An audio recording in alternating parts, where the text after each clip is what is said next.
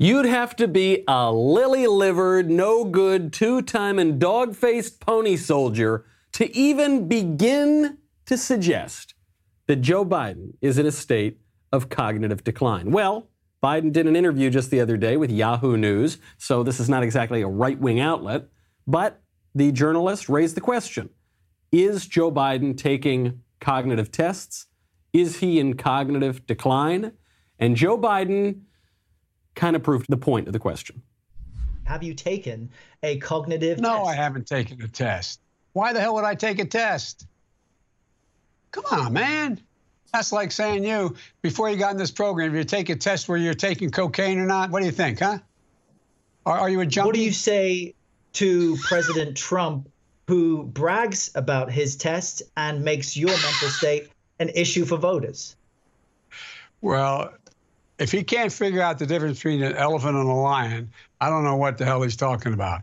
Did you watch that? Look, come on, man. I, I, I know you're trying to goad me, but I mean, I'm so forward looking to have an opportunity to sit with the president or stand with the president in debates. There can be plenty of time. And by the way, as I joke with him, you know, it, I, I, shouldn't say it. I'm going to say something I don't. I, I probably shouldn't say. Anyway, I am. Uh, I am very willing to let the American public judge my physical and mental, fil- my physical as well as my mental fil- fitness.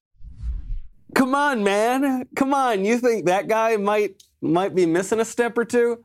Might be a couple couple bulbs short of a pack. Might be uh, a couple fries short of a Happy Meal. I don't know. I'm using a lot of. I'm using a lot of metaphors here. The point is, Joe Biden's obviously in mental decline, okay? And you don't need to take my word for it, and you don't need to take the suggestions of the journalists or, or the president for that matter, because Joe Biden actually told us months ago that he does regularly take cognitive tests. Have you been tested for some degree of cognitive decline? I've been tested and I'm constantly tested. Look, all you all I got to do is watch me and I can hardly wait to compare my cognitive capability to the cognitive capability of the man I'm running against. In Joe's defense, it seems pretty clear that he forgot what he said just a couple months ago, right? You just chalk it up, chalk it up to forgetfulness. Joe Biden's forgetting his own mental decline. Come on, man. Forgetfulness is the whole strategy here. The Democrats want you to forget not just what Joe Biden said a few months ago, what Joe Biden has been saying and doing for his whole career. The whole premise of Joe Biden winning, leading in the polls, rather, winning right now if the election were held today, according to the pollsters, is that nobody's seen or heard from Joe Biden beyond a one or two minute snippet for six months. We'll remind them. I'm Michael Knowles. This is The Michael Knowles Show.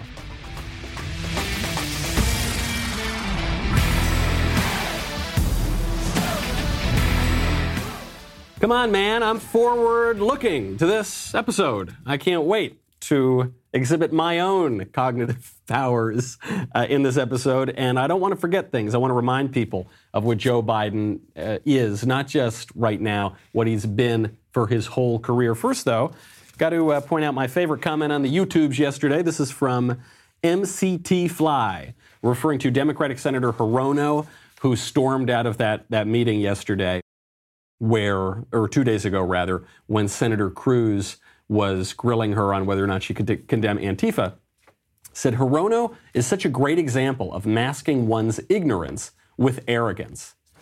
That's a great observation. You, you actually just saw uh, Joe Biden do that in the previous clip. You see him the, the, moment he's called out and says, "Joe, you don't seem like you're too with it these days. You seem like you don't know a whole lot of stuff and you're a little bit slow." What does he do? He starts laughing at the guy derisively, starts mocking him, calls him a junkie for some reason then talks about the difference between an elephant and a lion. And it go, obviously goes downhill from there. But what he's pushing forward is this arrogance. Joe Biden famously did this in the vice presidential debate when he was running against Romney Ryan, when he was when he was debating Paul Ryan there. Ryan would make generally good points, and then Joe Biden would just laugh in his face. And you see a lot of people do this, especially just in the pop culture. What they'll do is they'll they'll say, you know, left wingers who confront their first conservative, and a conservative says, you know, I think maybe men aren't women, or you know, I think babies might actually be babies. Or, you know, I think George Washington was kind of good, or, or whatever, you know, stating basic facts. And the left, rather than engage, will usually just laugh at them, scoff at them, say, "Oh, you idiot! You rube! You don't know science! You don't! You're, you're not educated! You're a bitter clinger! You're a deplorable irredeemable!" But that that is an arrogance that is masking one's own ignorance, and it doesn't play very well, even among what that group we've called for the past few days the silenced majority of Americans. There's a representative I think of that, that big group in the middle who is really souring on Joe. We'll get to that in one second. First, though, got to thank our friends over at LifeLock. You know, a criminal scheme involving nearly 50,000 falsified unemployment insurance claims has been discovered by Maryland state officials.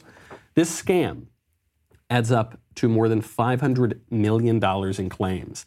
While it is capitalizing upon the hardships caused by COVID, the fraud involved in identity theft from previous security breaches is only mounting. Maryland isn't alone. Other states are experiencing similar unemployment fraud. Every day, we put a ton of our information on the internet, right? No matter what you're doing, your phone, on your computer, we put all that information out there. You could miss certain identity threats by just monitoring your credit. Good thing there is Lifelock. Now, no one can prevent all identity theft or monitor all transactions at all businesses, but I trust these guys. I rely on these guys. Lifelock can see threats that you might miss on your own. Right now, join up, save up to 25% off your first year. It's a great discount at a good time, especially when we're spending a lot more time even than usual on the internet. Go to lifelock.com slash Knowles, Canada WLAS. That is lifelock.com slash Knowles, WLAS for 25% off. We're not the only ones noting Joe's mental decline. It started out, it was conservatives pointing this out, President Trump pointing this out. Now, even mainstream journalists are starting to bring it up, like this Yahoo News guy.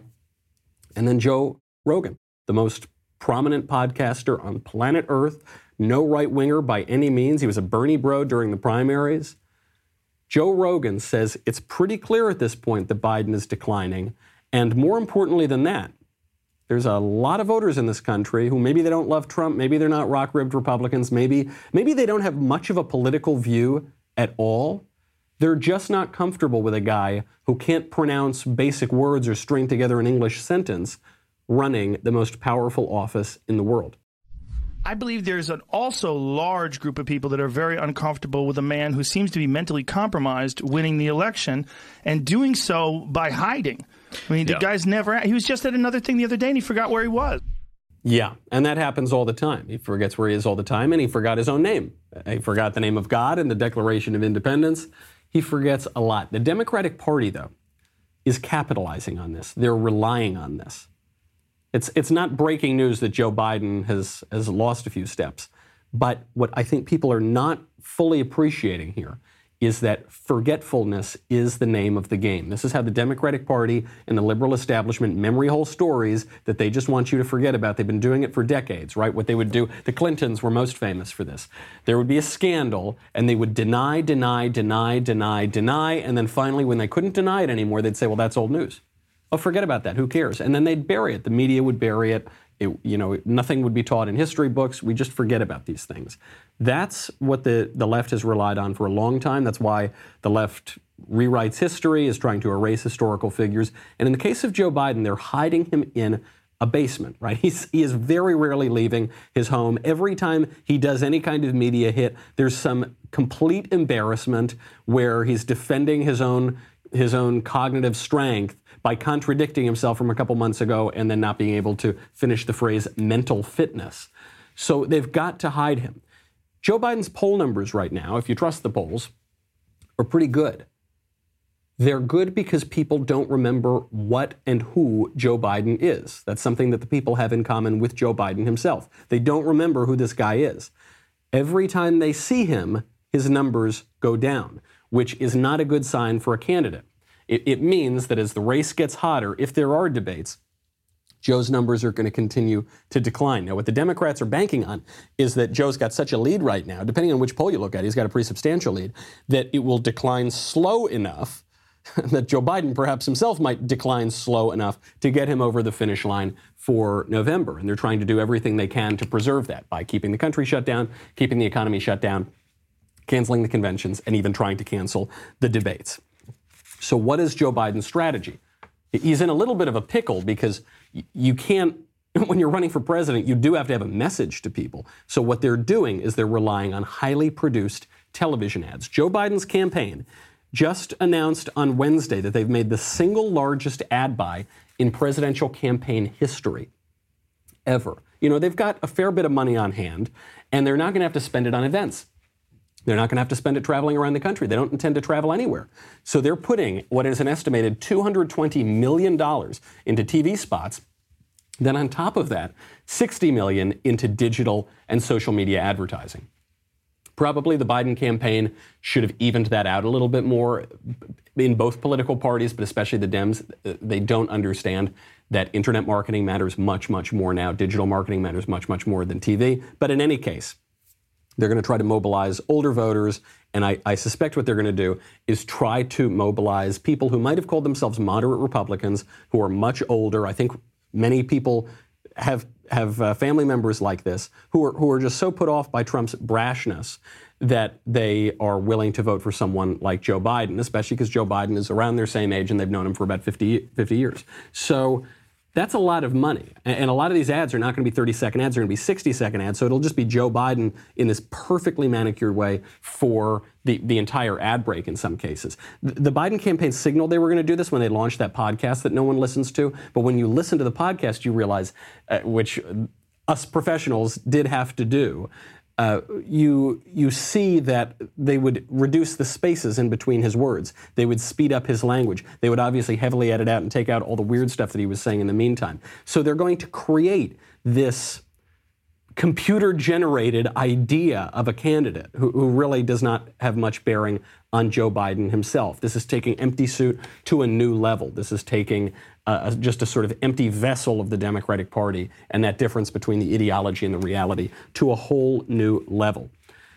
So they still have this problem, which is that Donald Trump gets earned media. There's a difference between paid media when you buy ads and earned media when the, when the news covers you.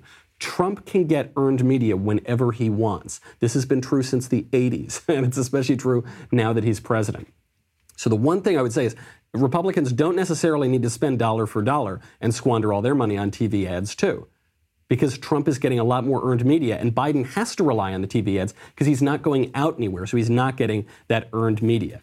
What the Trump campaign could focus on a lot more than running a bunch of TV ads is pointing out relentlessly the reality of Joe Biden, not the the manicured, contrived thing of the of the 30 second or 60 second TV ads, but the real Joe Biden. And the real Joe Biden right now is seriously considering an actual communist to be his running mate.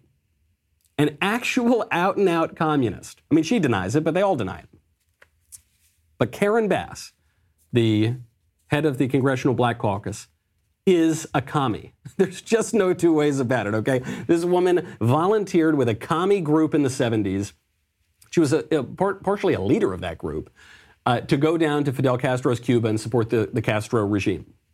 Even in the past few years, she's spoken very, very highly of Fidel Castro. She's spoken very highly of Marxist organizations such as Black Lives Matter. She is a, a, close associate and supporter of the founders of Black Lives Matter, who are quote unquote trained Marxists. When I confronted her about this on television, she lied about it through her teeth, denied knowing these people. And now news just broke out that uh, Karen Bass, just three years ago, very, very recently, uh, gave a eulogy for the funeral of Oneal Marion Cannon. Don't know who that is? Oneal Marion Cannon was for decades a leader of the Communist Party USA. She not only gave this commie a eulogy, but she referred to him as a friend and mentor, which should not surprise anybody. What the left is going to try to do, if Karen Bass continues to, to rise up in the po- possibility of being or of the probability of being a VP pick, is they're going to say, oh, look, her radicalism, that was in the 70s. That was 50 years ago, for goodness sakes.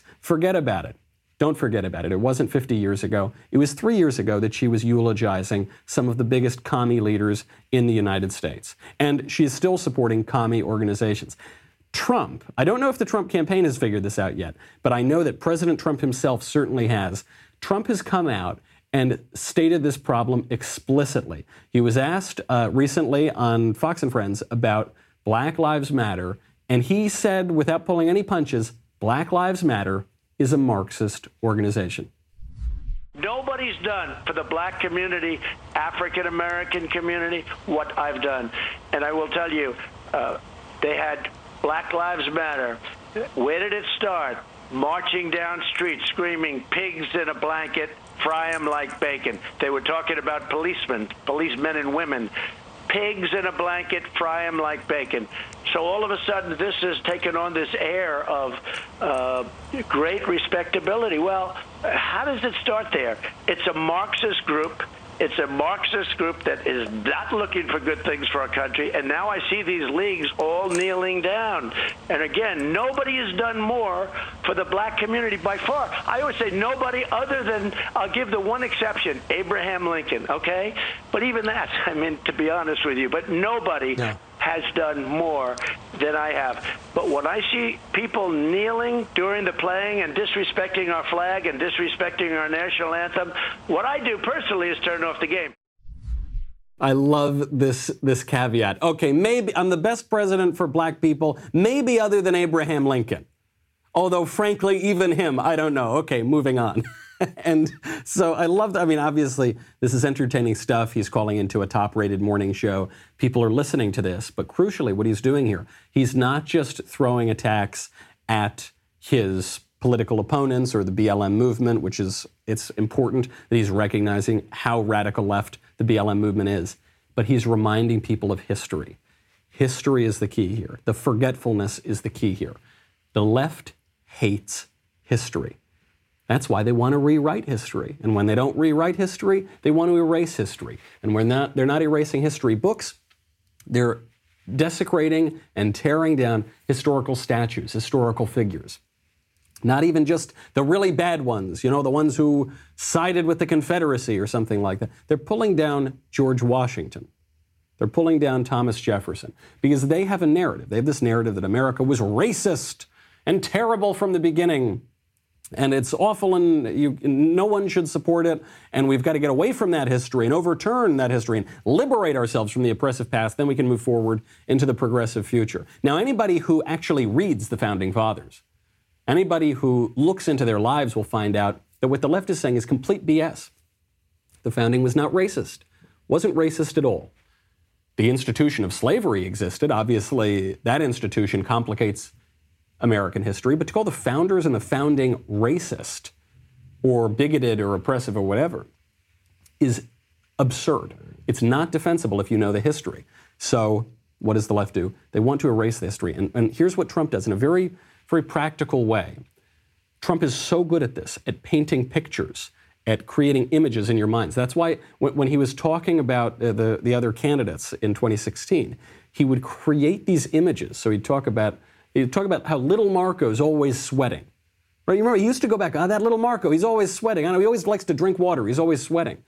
You thought, why is he going after him for perspiration? Well, he's doing it to create this image of a, of a young politician who's nervous, who's not confident, who maybe isn't so, so sure of what he's saying. Jeb Bush, he called low energy Jeb. He didn't call him moderate Jeb or squishy Jeb or liberal Jeb. No low energy. It creates such an image of this guy who's just, he, he's just a little lethargic. He's not going to be able to take the fight to Washington. All these kinds of images would come up. Crooked Hillary, it's, it's an image of a crook. Even the idea of something being crooked, it's not quite straight, it's not quite right. And that's what he's doing here. He says, You remember BLM? He doesn't talk about the origins of BLM at the meeting of Patrisse Cullors and Opal Tometi and Alicia Garza getting funded by the Open Society Foundation, which is run by George Soros. He's not talking, that's way too technical. He says, You remember BLM was founded, they were marching down the streets say, saying, Pigs in a blanket, fry them like bacon. Because that happened. We saw that video. That creates a hideous, ugly image. It's an image that actually took place, by the way, when BLM was founded. So that's where our mind goes. That's what we have to remind people of. We have to remind people uh, of not just Joe Biden, though we should bring up his words and his sayings and his role in history too, but the whole history of the left, of the Democratic Party. Because people don't remember, especially with this 24 hour, forget 24 hour, now 24 minute news cycle, things are changing so fast, people forget about this kind of thing. And it's very easy then to rewrite the past. to erase the past and move forward into these ridiculous leftist ideologies. The, the greatest example of this recently, the most preposterous, Oprah Winfrey. Oprah Winfrey is very, very terrible. She is a very bad force in America. She, uh, her views on religion are heretical. Her views on politics are outrageous and damaging. Her, her deification in the media is nauseating. She's a, a horribly negative influence in American culture. And Oprah Winfrey, true to form, comes out and weighing in on this question of race that we all have to talk about every four years because Democrats think they can win some votes if they gin up racial tensions.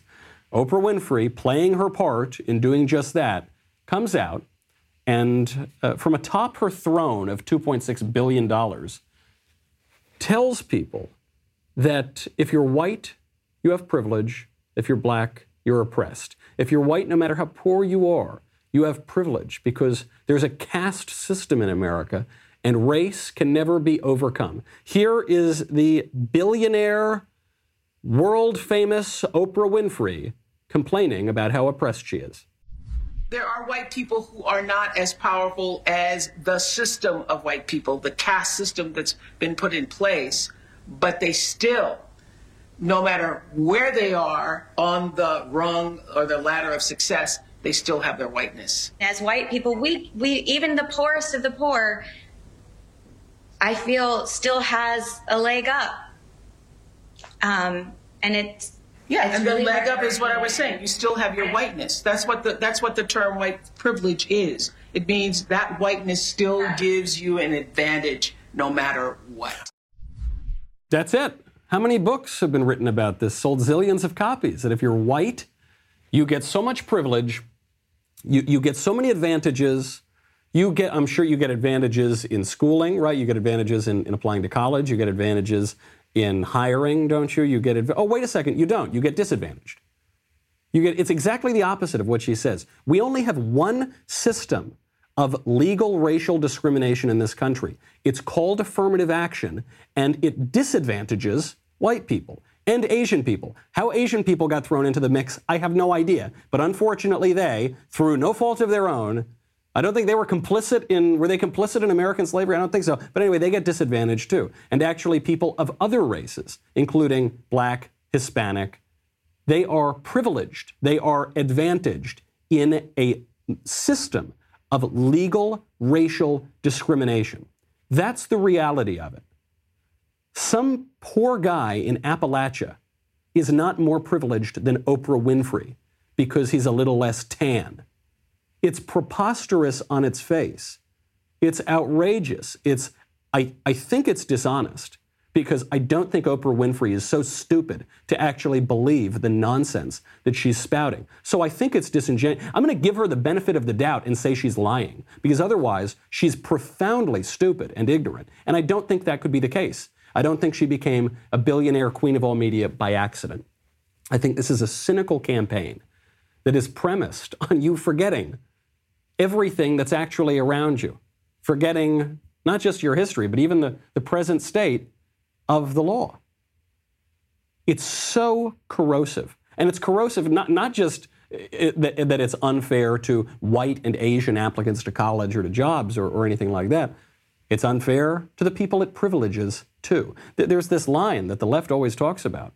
They say, until we have uh, racial equality, nobody is free, right? That, that actually inequality disadvantages even the people who are privileged because we live in this unjust society. Well, that, that's certainly the case here. Because even if there are legal privileges to being black or Latino when you're applying to colleges or jobs, the very fact that we are now told, that we, that we are now telling children that they can't succeed because of the color of their skin, that's an ugly thing that will hurt their lives. That will da- is, about the most damaging thing you can possibly tell a child. And it is being pushed by cynical hucksters trying to divide the American people to get votes. So, what do we have to do? We have to remind people of what is actually going on, and we have to unite people. And this is why Trump is making such a point about the American flag. That's why he's making such a point about the national anthem. He's saying we have to come together as one nation. We have to reject the left divvying us all up uh, uh, divvying us all up through lies. We have to come together as one nation, or we will cease to be a nation. And then everything that we love and cherish about this country will fall apart. The, the other thing here is what is being pushed on black people by ideologues who th- think they know what black people want or, or want black people to want what they want is actually not, according to public opinion polls, what black people themselves want in America. There's a new poll Gallup released on Wednesday that found 81% of black people want police spending to remain the same or, or increase in their communities. Now, we're told by the elites and the ideologues that black people hate the police, they're being oppressed by the police, they want to defund the police. No. More than four out of five black people, according to Gallup, very respected polling firm, actually a little bit left wing polling firm, wants the same or more funding for the cops. That number compares to 88% for white Americans, 83% for Hispanics, 72% for Asian Americans, and the whole, the whole US population on average is 86%. There's a big gap between what people want and what ideologues want people to want. You see this actually beyond the, the level of race. You see this when it comes to the COVID lockdown, to the vaccination. We've now been told that you're not allowed to use hydroxychloroquine. Uh, you can't treat coronavirus that way, even though many doctors have had success with it, and we've had the drug for a long time. Nancy Pelosi wants us all to smoke pot. She thinks that's going to cure coronavirus. I don't know how that one's going to work. But what we've all been told is you've got to wait for a vaccine. We get the vaccine, then finally we can reopen the country. This is like the fifth version of how we're going to reopen. Remember, initially it was slow the spread, 15 days to slow the spread, flatten the curve. We succeeded wildly at doing all of that. And then for some reason, what that was four months ago at that point, they keep moving the goalposts. Now it's the vaccine. Well, the Health and Human Services Secretary Alex Azar is very excited because he can now say, that it's, it's looking very good that we will have a vaccine by the winter, possibly even the fall. But there's still a problem. Well, let me talk about vaccine because this has just been the last two weeks. Uh, we've seen under President Trump's leadership uh, the most historic advances in the development of vaccines we've ever seen in human history. Uh, the United States now has six vaccines that we've placed major mm-hmm. investments in. Uh, four of them have already reported out positive phase one clinical trial results, and two of them are already in the advanced final phase three studies. Okay. Others will advance there soon. It's really just President Trump has marshaled the whole so of the U.S. government and our biopharmaceutical industry. It's I'm sorry, incredible. I'm short on time. Fall, is that a realistic forecast for a, a vaccine available to the public? It is very credible that we will have the high tens of millions of doses of FDA gold standard vaccine by the end of this year and many hundreds of millions of doses of vaccine by the beginning of next year. So that's good news. By the end of this year, we're going to have a lot of vaccines. And by the beginning of next year, we'll have even more of the vaccines. There's a problem, though, which is that most people aren't going to get it. I'm not, I'm not saying that as a prescriptive sort of thing, as I'm not saying most people shouldn't get the vaccine. I'm just saying most people won't. There's a poll out, it was just undertaken by Yahoo News and YouGov, showed that only 42% of American adults say they will get the coronavirus vaccine. Now, that number is actually down because back in early May, when this poll asked the same question, 55% said they would agree to be vaccinated. That's a big drop in just a couple months. It's a drop of 13 percentage points. Well, what happened? What happened is our public health experts got things wrong and they lied. And sometimes, you know, sometimes it was accidental that they got things wrong. Sometimes it seemed a little more cynical than that.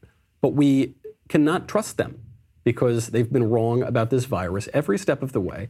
And worse than that, in their political recommendations, they have lied to us and they've twisted science for their political ends. So they've said you can go out and protest for BLM and, and loot and riot and tear down the country, and that's good. That, the, the virus won't spread that way. And by the way, we won't even contact trace you if you go to one of those protests. So go out there and burn down the country, all in the name of science. But if you go and, and say you want to go to church on Sunday, all of a sudden that's a felony. You know, that's a crime. You could be arrested for doing that. All in the name of science, all in the name of public health. It's BS, so I'm not surprised The only people who bear blame for, for a majority of Americans not wanting to get vaccinated here are the public health officials because they've given us no reason to trust them. And, and what the left will say is, well, it's, it's the Republicans' fault. It's the conservatives' fault that, that they won't get vaccinated. First of all, that's not true. Opposition to vaccines cuts across party lines. If anything, it's more of a left wing phenomenon than a right wing phenomenon. But also, if your political strategy cannot accommodate real people living real lives, if your political strategy only exists in this abstract ideological cloud, then it's not much of a political strategy at all. True socialism's never been tried, true social distancing's never been tried. Before we get to the mailbag, I do have to get to one story. We, have been talking about how we shouldn't forget things for much of the show. I'd like to give one example at least where it might be worth forgetting things, where we're remembering a little bit too much. This is the downside of big tech and cancel culture. There's a woman, Maddie Ziegler. I had no idea who this person was until I read this news story. Maddie Ziegler is a dancer and an actress. She is currently 17 years old, and she's issued a public apology for offensive comments and jokes that she made in the past. How far in the past could that be? She's 17 years old. What kind of public apology? I was thinking in my head, I thought, oh, what is she going to do? She's going to apologize for comments she made when she was nine? Yes, that's what she's doing. she is a 17 year old girl is now being pressured by the left to make a public apology for comments she made when I kid you not she was nine years old because she made some videos where I don't know she made fun of an, an Asian or a Chinese accent or something like that like you know kids do. You know how kids do that stuff? Kids say silly things and do silly things because they're kids. That's what kids. It's like the definition of kids. Well, she has to make this public apology. Does raise questions. Why would you want your nine-year-old kid to be on camera on the internet? That seems like a bad idea. That seems like a recipe for disaster. Just generally, you, you don't want to expose kids to that very young. But but beyond that, can we not have a little bit of grace? for the things that nine year olds say. I mean, I guess what the age of reason is seven, but it's, you know, nine is still pretty far below the age of consent. I think in, in many states, 17 is still below the age of consent. So can we not have a little bit of grace for that? No, of course not. Of course we can't. Not in this culture. Because no one really cares what a nine year old girl said about some Chinese accent or something. No, no one cares. But they want to use it as a cudgel now to intimidate people, to whip them back in line. History is used by the left selectively, like blackmail, like any, like any extortion artist, like any blackmailer, like any thug uses against his adversaries. That's, that's not how history should be used. We should not approach history as, a, as an, a tool of exploitation. And we should not exploit history from a, a perspective of antagonism. We should approach history for what it is. It's things that happened in the past that might tell us something about the future. Uh, it, we should look at history as something that is complex. We should look at history as something that can give us a guide to the future. And if someone has, for instance, a 50 year career in politics that is highly undignified and is increasingly radical, we should remember that too, and that should play a role in a presidential campaign. But we must approach it in its complexity. You know, you know the craziest story is maybe is even crazier than the, the Maddie Ziegler story. Another person has been canceled recently, canceled by the University of Buffalo. It's not the president of the university, it's not a dean at the university or a professor, it's not a conservative student. It's Millard Fillmore. M- Millard Fillmore, the president from 1850 to 1853, is being canceled because of the compromise of 1850. Took a long time for that one to make its way through the, the popular culture, but now here we are, 170 years later, and we're canceling Millard Fillmore for the compromise of 1850 because that included the Fugitive Slave Act, which now the University of Buffalo recognizes that this remains a deeply hurtful decision, especially for African Americans. Do you think one black guy in this entire country wakes up at night wailing about the compromise of 1850? No, nobody does. Nobody even remembers the compromise of 1850, for goodness sakes. This is not a deeply hurtful issue in people's present lives. Nobody remembers who Millard Fillmore is. He's one of the most forgettable presidents in American history. And by the way, in Fillmore's defense, never thought I'd have to utter that statement. In Fillmore's defense, the Compromise of 1850, while many would object to the Fugitive Slave Act, staved off the Civil War for a decade. You would have had a Civil War 10 years earlier. History has complexity to it, history has nuance.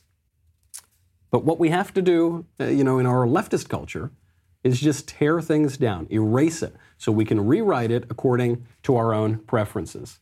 First, they play on forgetfulness, then, the left relies on gullibility, naivete, and outright stupidity. I think, I think we all need to take cognitive tests these days. We got to get to the mailbag. First, though, I've got to thank you. I've got to thank all of you for heading on over, subscribing to the Michael Knowles Show YouTube channel.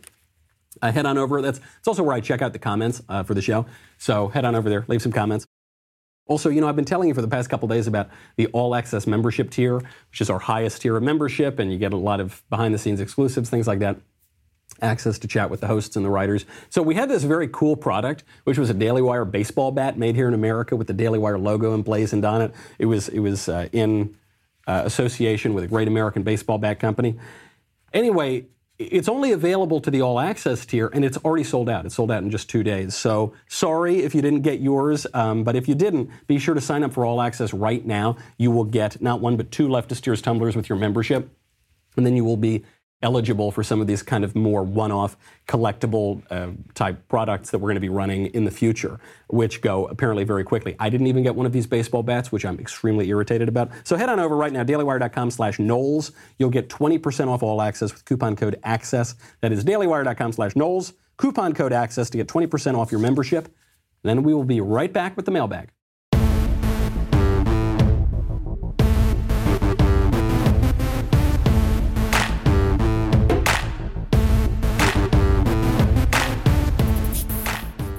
Pour one out for Millard Fillmore. How about that? That's 2020 for you. As usual, I'm running tight on time, so let's try to get through as many mailbag questions as possible from Shannon. Dear Michael of many podcasts, both Nancy Pelosi and Timothy McVeigh, the Oklahoma City bomber, referred to federal agents as stormtroopers. Is this a dog whistle I should be wary of? Or are some associations with mass murderers okay? Thanks. No, you shouldn't be worried about that. Because you see, when a Democrat openly associates and admires thug killers such as uh, Fidel Castro in the case of Karen Bass, or Che Guevara in the case of every liberal dope walking around a college campus with his face on their T-shirt, or in the case of using this kind of language. It, it doesn't matter. That's, that's not only is that not a problem, but actually, Che Guevara is a great guy. Oh, these mass murderers, they, they were okay. We need some nuance here. We need some complexity. They did some good stuff once, but the minute that a conservative even utters the, let's say they utter the phrase America first. Well, this is what the left will say America first. America first. You know who else used that phrase? Charles Lindbergh. Charles Lindbergh has had sympathies that could be termed fascistic and was an isolationist in the world wars. Ah, you're a fascist, you're a Nazi. That's what they'll tell you. It'll, it takes like seven degrees to get to that point. But that's what they will tell you. I, I'm always amazed when the left talks about how they're hearing all of these dog whistles that none of the rest of us are hearing. You know, if you're hearing dog whistles, that means that you're a dog. You're, that's, it says a lot more about you, a lot more about the person hearing them than about uh, the people who are being accused of using them. From Lisa, what is the difference between a cult and a religion, but besides size and hippie clothes? I'm a Catholic, and a friend asked me this, and I wasn't sure how to respond. I said it had to do with misdirected worship, but I feel like there is more to it. Thanks. Well, it's the, the term cult is used in, in different ways. I mean, you could you hear you can hear of cults even within religions. And the, the word cult derives from the same word that culture derives from. It derives from the same word that agriculture derives from, this idea of cultivating something within yourself. And it has a relationship, obviously, to worship. So we use cult in a almost exclusively negative sense and then religion in a positive sense. But really, what we're talking about here is true religion and false religion. And cults are false religions, uh, as we, as we use the term today.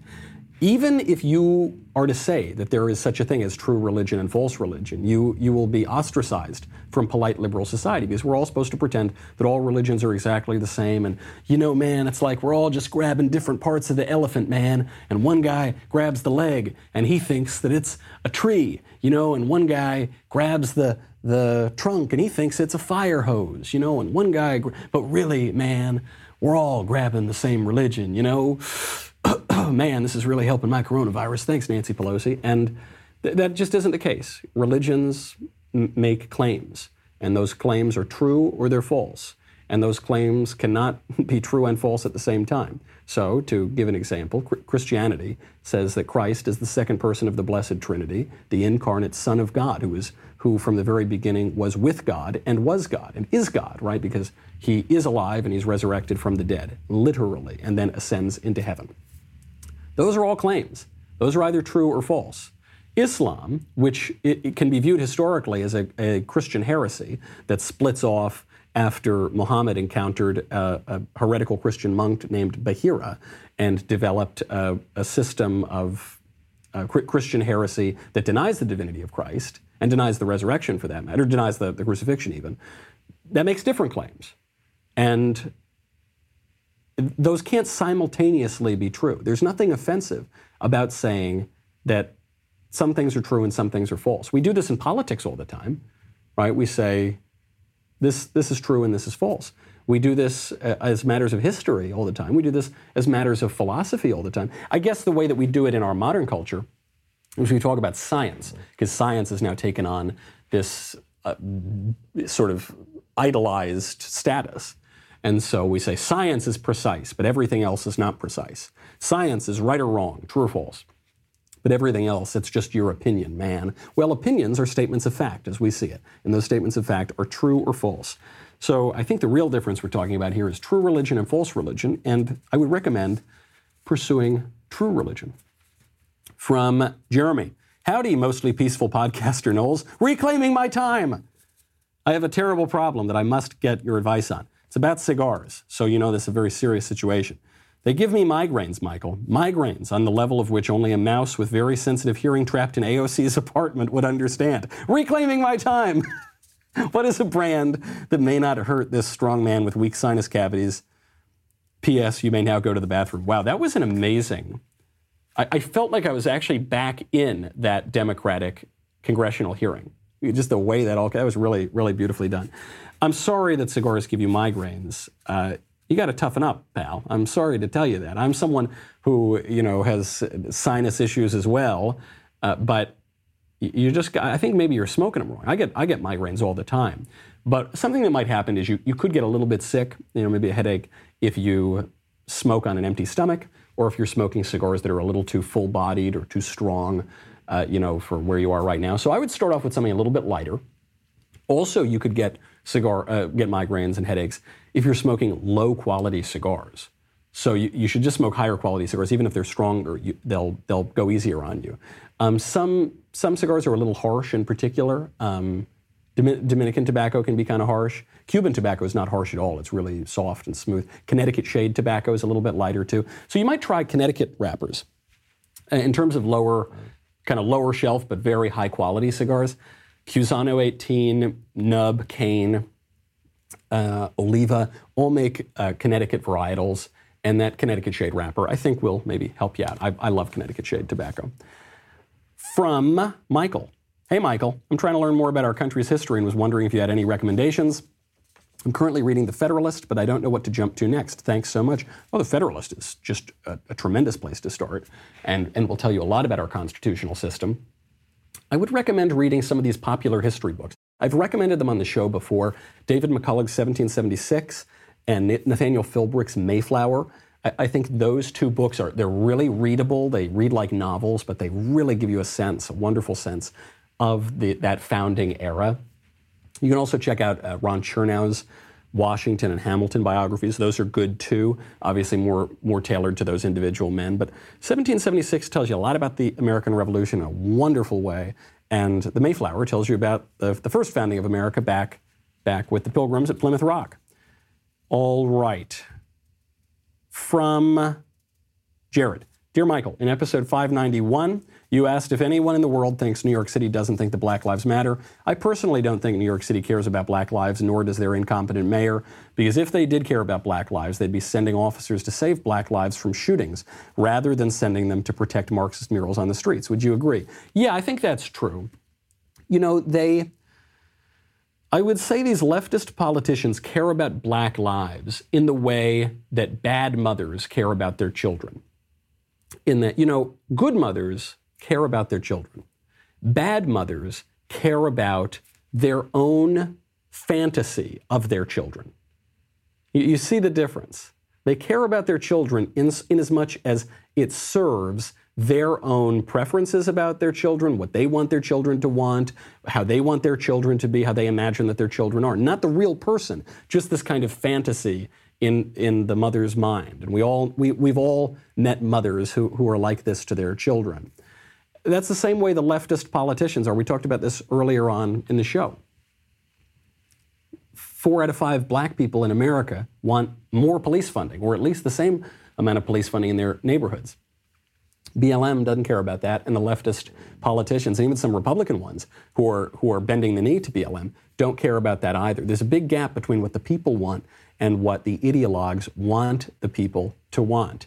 And you know, unfortunately, if you're if all you care about is this fantasy of, of the other person in your mind, then then you don't really love them at all. You're not you don't really will the good of the other. You will the good of this this imaginary contrivance in your own head. That's it. We run out of time as always. We have more questions to get to. We'll have to wait until next week. In the meantime, I'm Michael Knowles. This is the Michael Knowles Show. See you then.